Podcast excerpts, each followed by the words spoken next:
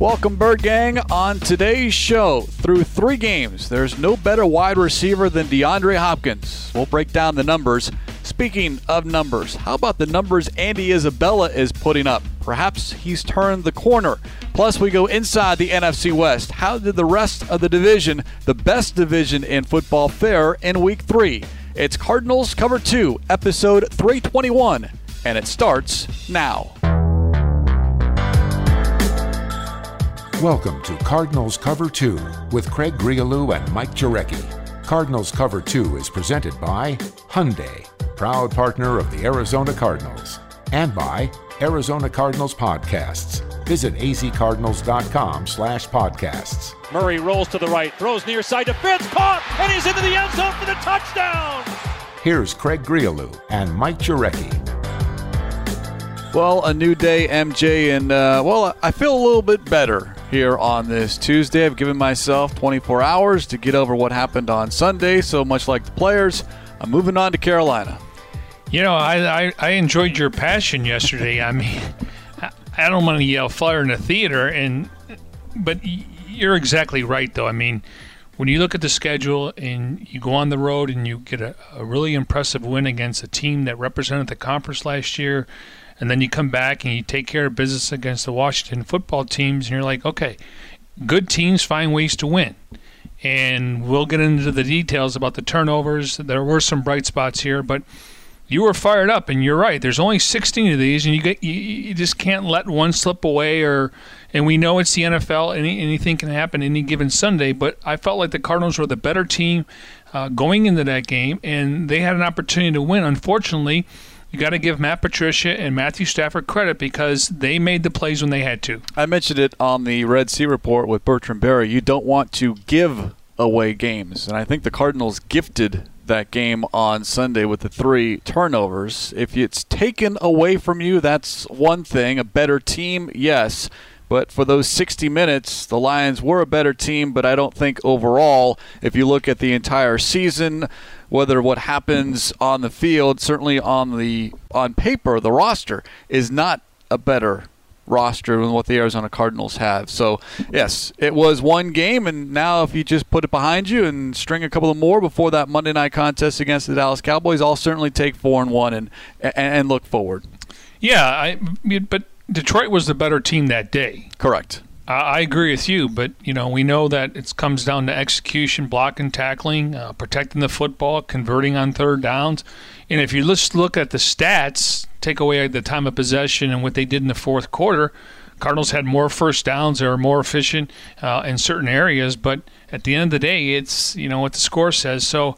Um, you know, I don't think it's going to derail their season. I, I think it, it could be a wake up call um, and I think you, when you got great leaders in that locker, and you know, starting with Corey Peters, he was pissed, uh, and and that's the right word to use. Um, so uh, I I think when you lose like this, as uh, Chase Edmonds pointed out, when you win, some stuff gets under, goes underneath the rug and it's not discussed when you lose.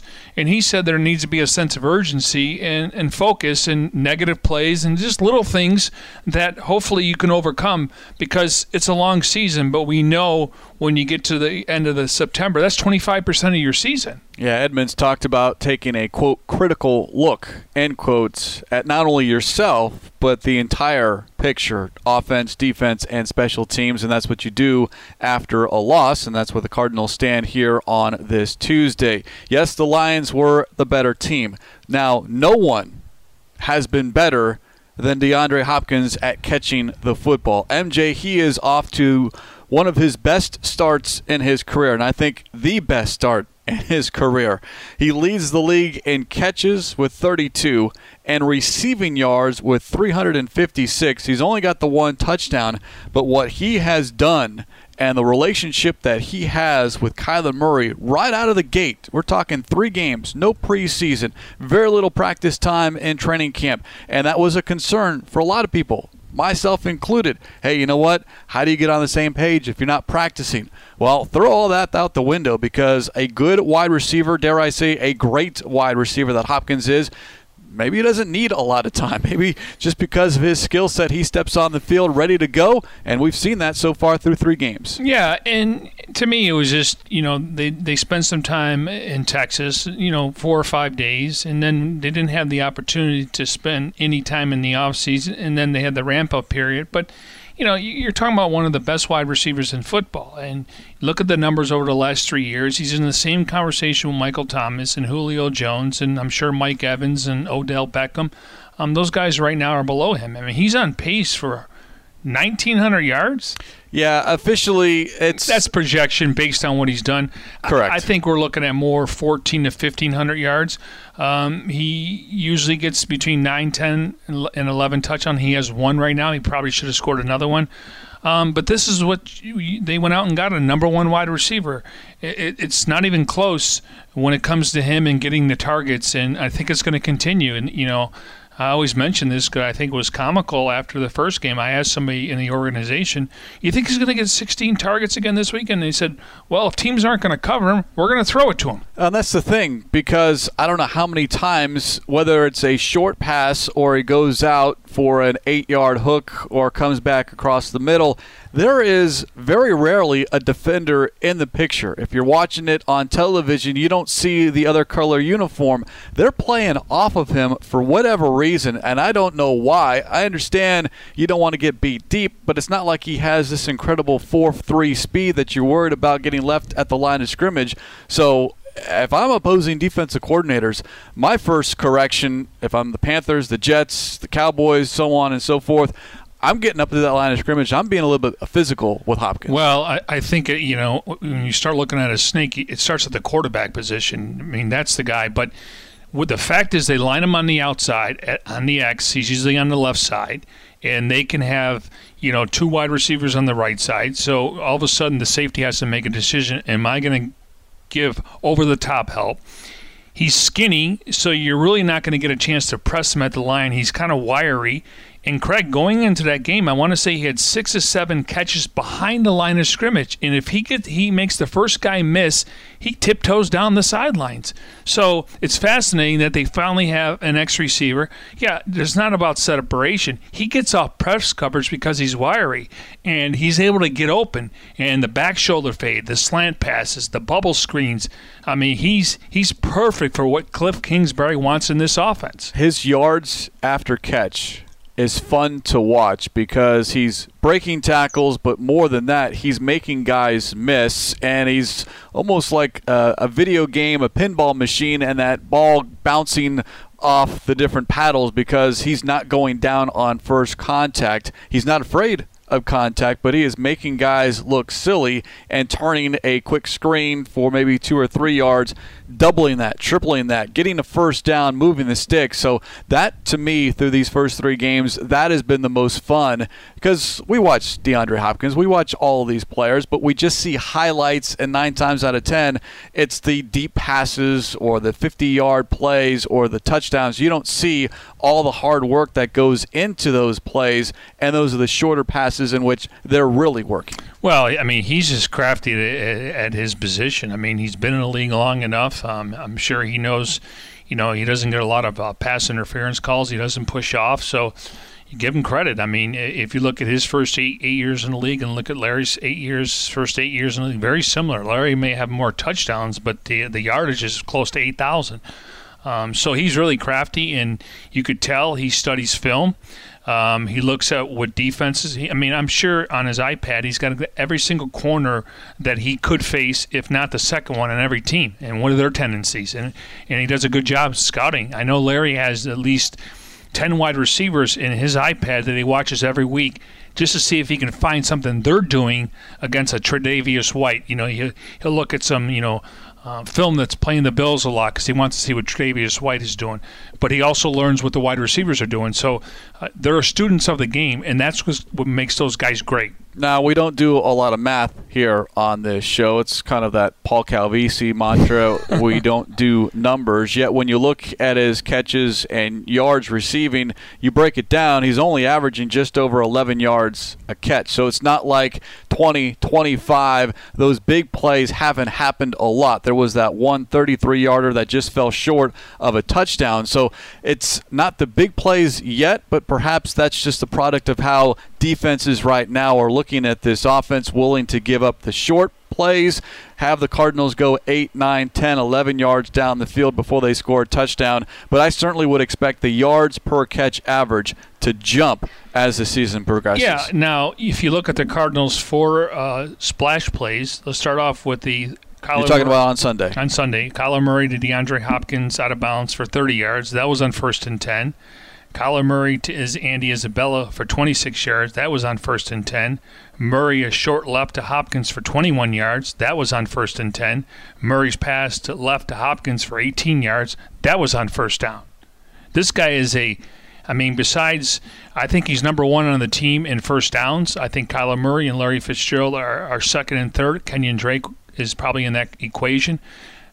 Again, I think because he's only averaging 11.1 is because they, they really haven't taken shots down the field or the intermediate routes.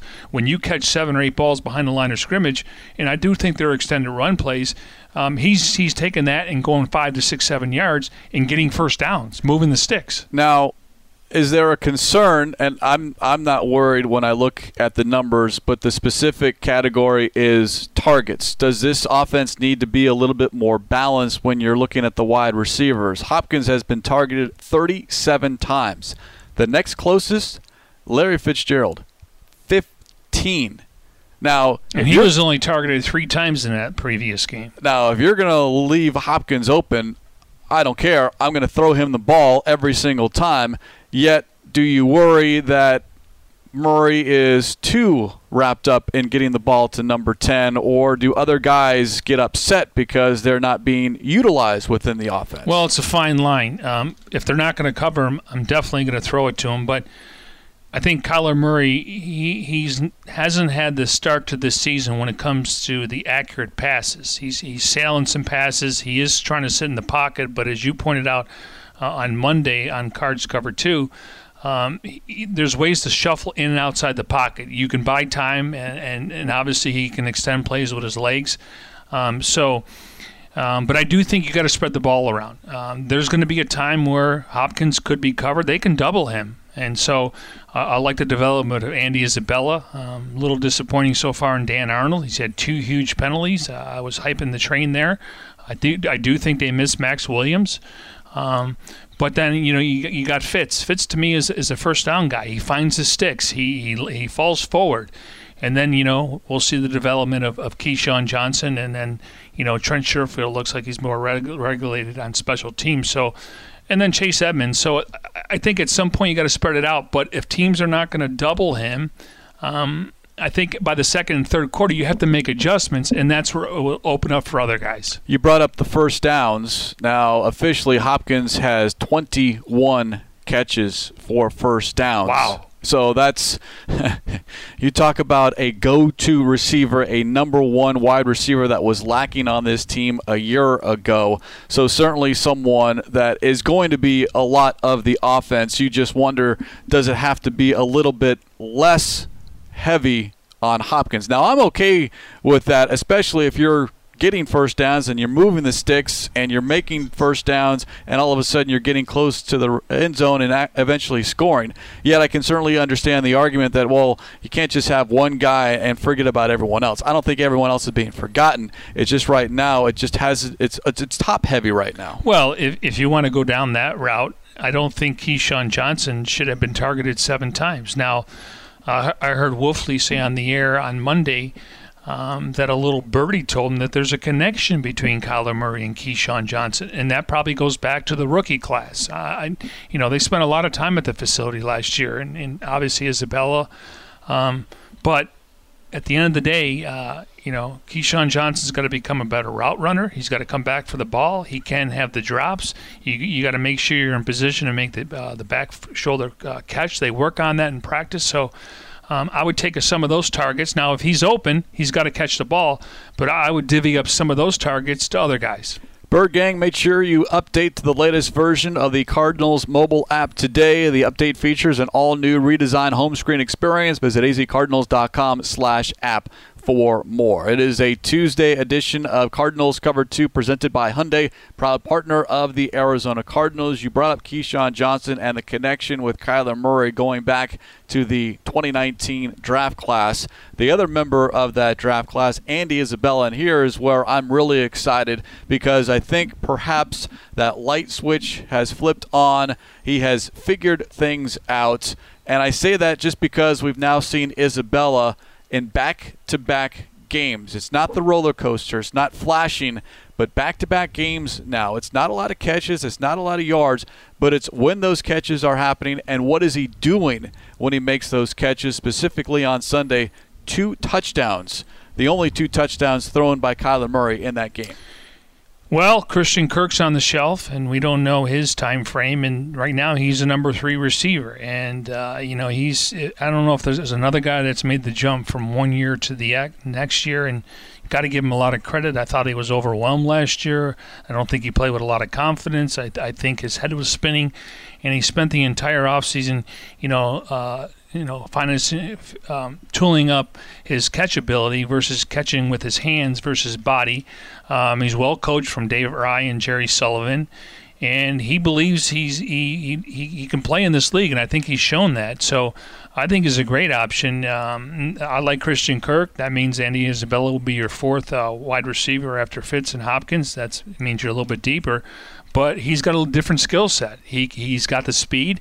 Um, I think both are effective on the bubble screens and the jet sweeps. Um, but I think Andy Isabella is is is is a guy that's saying, "Hey, I, I, was worthy of taking in the second round because there's a lot of pressure on him last year." And then let's be honest, I mean, DK Metcalf is doing really well. He's obviously playing with the veteran quarterback. There's other receivers that was drafted a- after Isabella. Um, and when you're drafted that high, you're supposed to pr- produce. But I, I think he's quieting some of the critics right now. Uh, small sample, but I definitely look like his uh, upside. Now he's played all three games, but he's only caught passes in the last two games. So six catches for 114 yards and two touchdowns for Isabella, and he's not just a deep threat. That is what you like to see as far as his development you see him on the field and it doesn't signal to the defense, all right, watch the deep ball. And I think that's what he was a year ago. But this season, it's coming across the middle. He had a great over the shoulder catch for his first touchdown on Sunday. Maybe a better throw than it was a catch, but still, you're looking over your right shoulder with a defender breathing down your neck, and you're trying to make sure you secure the football, first of all, and then second of all, make sure you get not one, but two feet in bounds before you go out of bounds. So I think his footwork has improved, and the fact that he is now running multiple routes as opposed to just saying, hey, go long and we'll try to connect. Yeah, we were fortunate enough to be in the press box for that throw, and the throw was perfect. I mean, the spiral just floating in the air.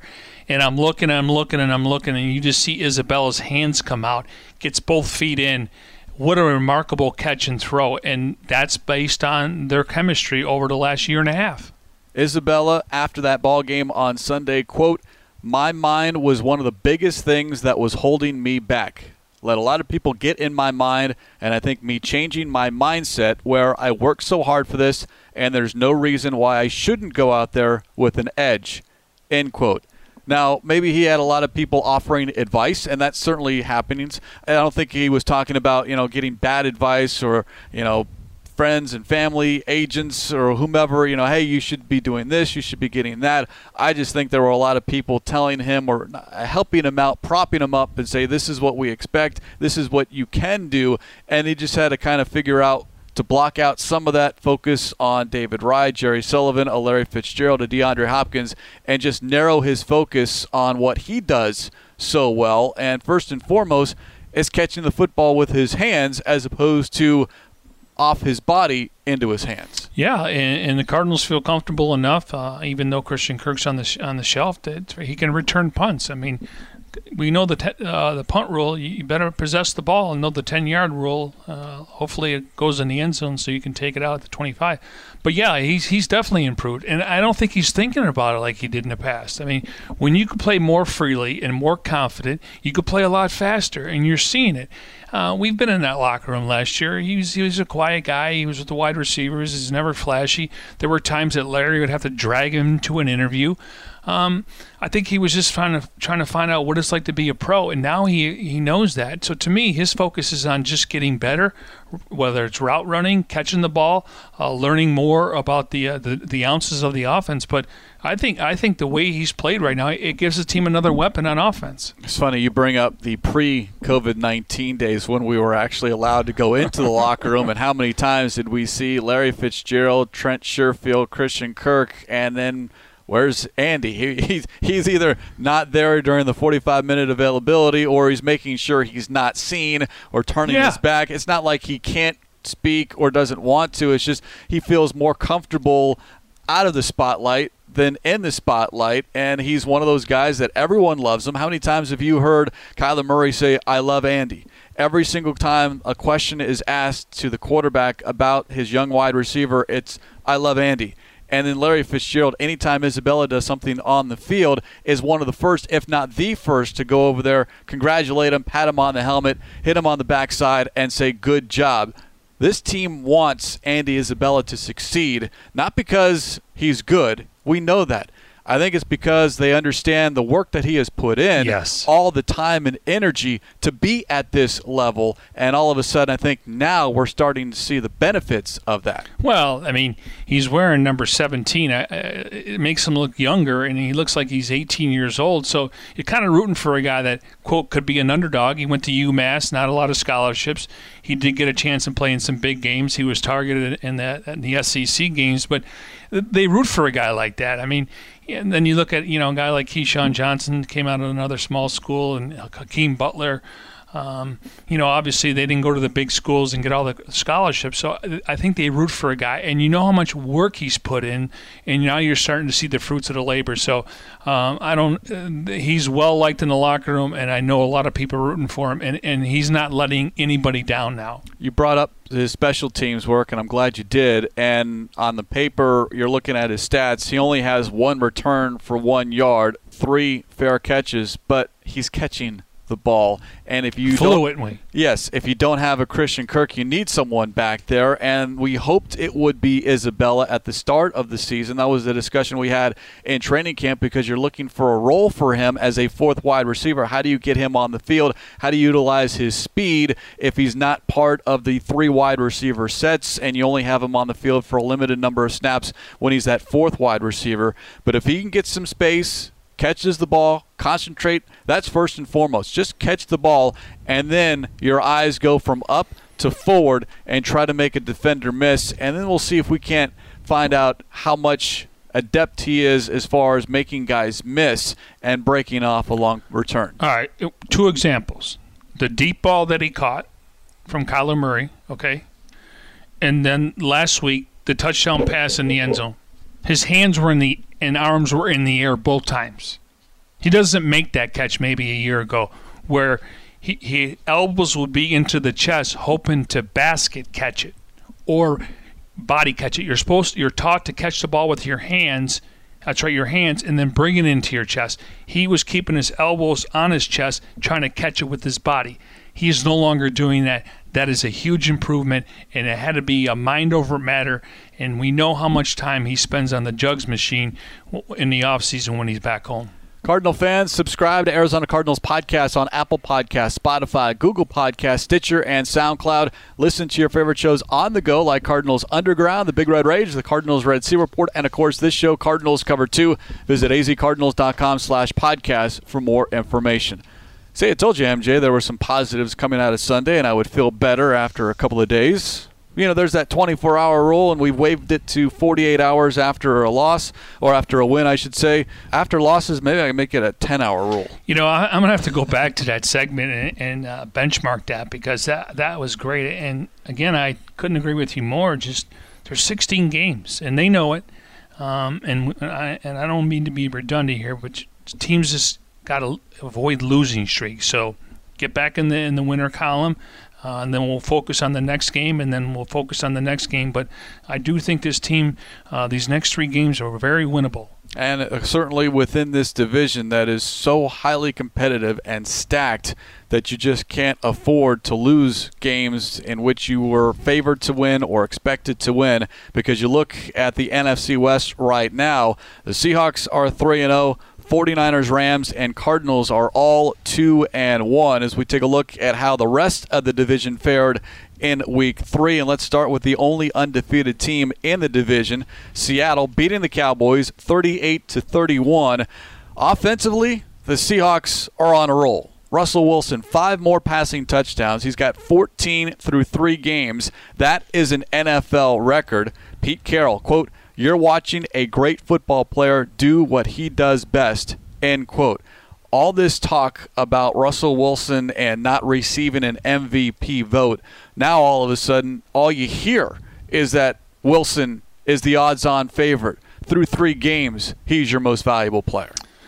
Yeah, I mean Aaron Rodgers is up there. I'm I'm sure Patrick Mahomes, based on you know he how he played on Monday night, but I, I right now, and I told you Chris Collinsworth didn't turn in his vote, so he would have had one vote, and we wouldn't have this conversation. But he just gets better, um, and you know Metcalf was uh, hot dogging it, and but Tyler Lockett, um, Chris Carson, um, they got different weapons, but just keeping his eyes down the field. I, I was telling you I watched like three or four different highlights of quality quarterbacks, and he keeps his eyes down the field. Even even though he gets outside the pocket, he's not ready to run right away.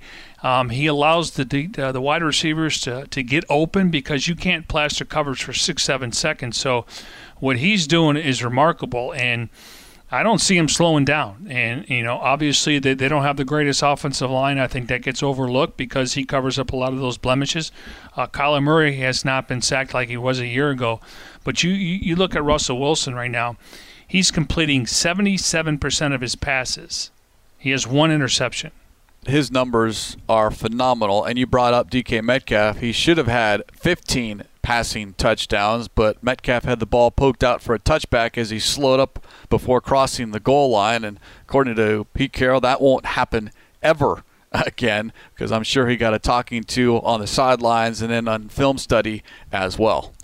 Well, look up the points they're look at the points they're putting up. They go to uh, Atlanta in Week One, 38-25.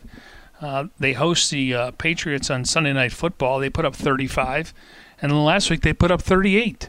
Now, they have to put up these points because their defense is dead last in yards per game, second to last in yards per play, and their passing defense is allowing better than 430 yards through three games. So now, is this numbers that Russell Wilson is putting up by necessity? I've heard that argument. Or is he just that good? And can you keep up this pace if your defense is consistently going to give up 400 plus yards every single Sunday? Well, it's a fair because you know, we talk about the Seahawks putting up all these points, and you're exactly right. They have 15 touchdowns on the season. You know how many touchdowns they've given up? 14. now, they are outscoring their opponents 111 to 86, but you're right. That's a good point.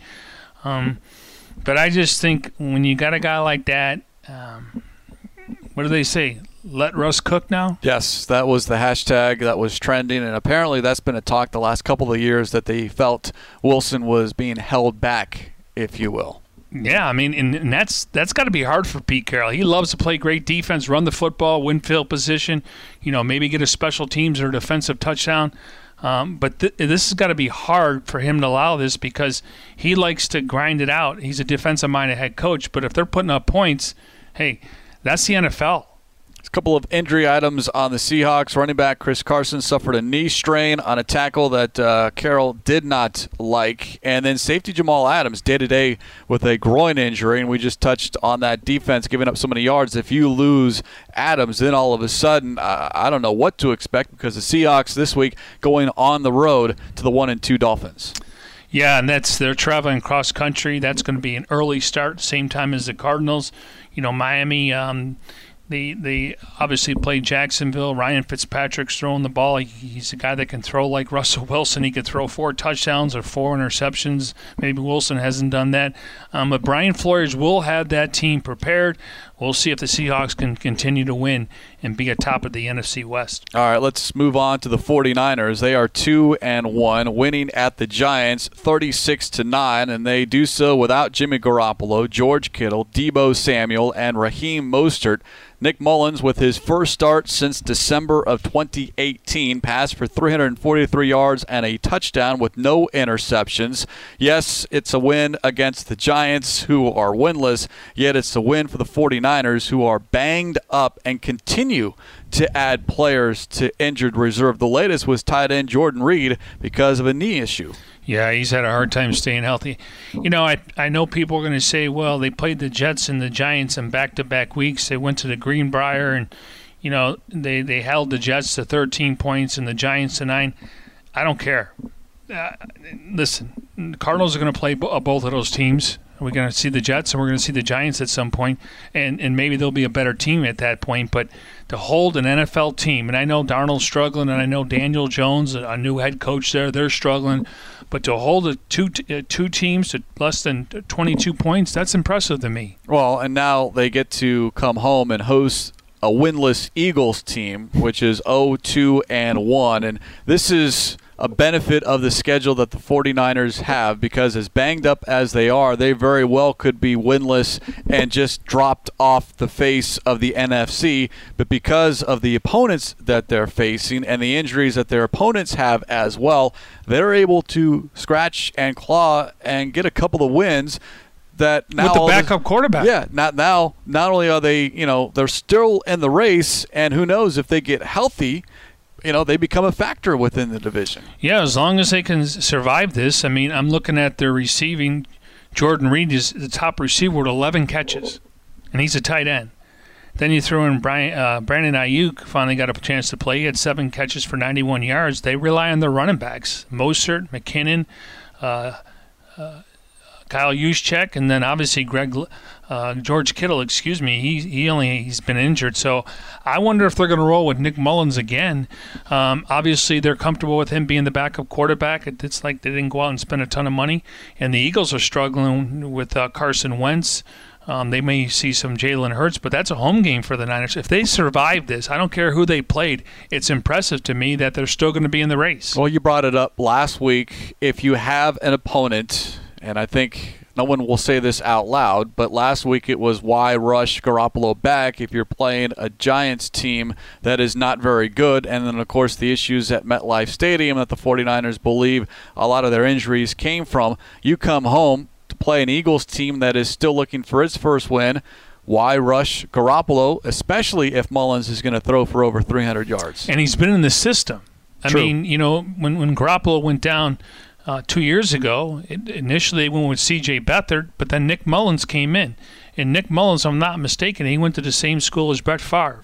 So he's, he's got that gunslinger mentality. I, I listened to him yesterday do an interview with Brett Favre on Sirius, and he grew up watching Brett Favre, and they become really good friends. So I, I think he has that mentality where he's a tough guy. He's not afraid to make those throws. And for a backup quarterback, that's a great luxury to have on your roster. Yeah, you never want to see the backup quarterback play, yet if you've got someone who is a veteran who's been in the system, yep. then you feel much better about your odds, and that's where a, uh, Stanton came in and was always that you know safety blanket, if you will, whether it was here or in Cleveland. Guys like that can survive in this league for a very long time. And I don't think Kyle Shanahan has to change his offense. No, uh, and he's a little bit more mobile uh, than Jimmy Garoppolo. I mean, they're both obviously Garoppolo's the guy because of the money and the draft pick they gave up. Um, but again, he, he, again, if he started the rest of the season, I think there would be some flaws. But for him to come in and spot starts and get a chance to prepare every single week uh, until Jimmy comes back, I think he benefits for playing on Sundays. The other team in the division, the other team that lost on Sunday, the Rams, losing at Buffalo 35 to 32. This was an interesting game because for a while though the Rams were getting blown out. It was 28 to 3 with 8:05 remaining and then Jared Goff rallied the troops four straight scoring drives. They take the lead and had the advantage going into the final minute and then some controversy depending on which side of the fence you are on, the Rams or the Bills. But Josh Allen throws a touchdown that wins it for Buffalo, but it was a play before that, set up by a pass interference penalty, fourth and eight from the Rams' 13 yard line with 25, 25, seconds left.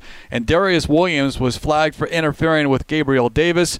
The Rams certainly did not think it was interference. The Bills took advantage and come away with the three point win and hand the Rams their first loss. They are 2 and 1. Well, I was watching that game in the press box, and, and there were some calls early in that game that Buffalo felt like they were on the wrong end of the stick, and you, you hate to have payback. But this is something interesting because I, I thought you look at Jared Goff, he's got to be in the perfect system, he's got to have the perfect running game. Uh, we know that Cooper Kupp's probably one of the better slot receivers. You look at what Woods is doing there. They, they they got Tyler Higbee and Gerald Everett as their tight end. According to Sean McVay, this is the best game that Jared Goff has played since he's been there. His accuracy, he's completing 70% of his passes. He has five uh, touchdowns and only two interceptions. Uh, he's only been sacked four times. So I always thought that, you know, he needed to be. Um, you know, force fed the play and, and the coverage, but it looks like he's starting to groom in there. And this was a year I thought maybe the Rams would step back, but, you know, Aaron Donald, he leads a team in sacks with three already.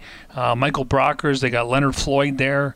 Um, they feel like their defense will get better as the season progresses.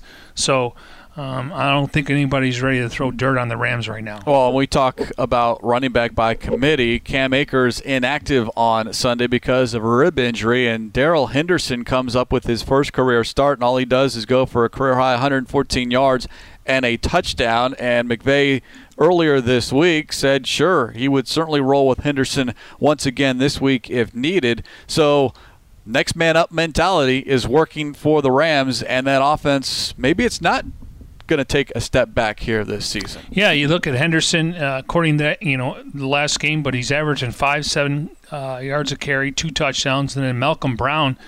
Um, he's averaging four yards a carry. He's got two touch, rushing touchdowns, and then they use Robert Woods, kind of like the Cardinals use Christian Kirk. He's got seven um, rushing for 63 yards and a touchdown. So they're doing it more by committee. But I do think if you're McVay, you find the hot hand, you roll with that. And Henderson's a really tough back. He's able to push the pile. You know, you look at their top three receivers Cooper Kupp, Robert Woods, and Tyler Higbee.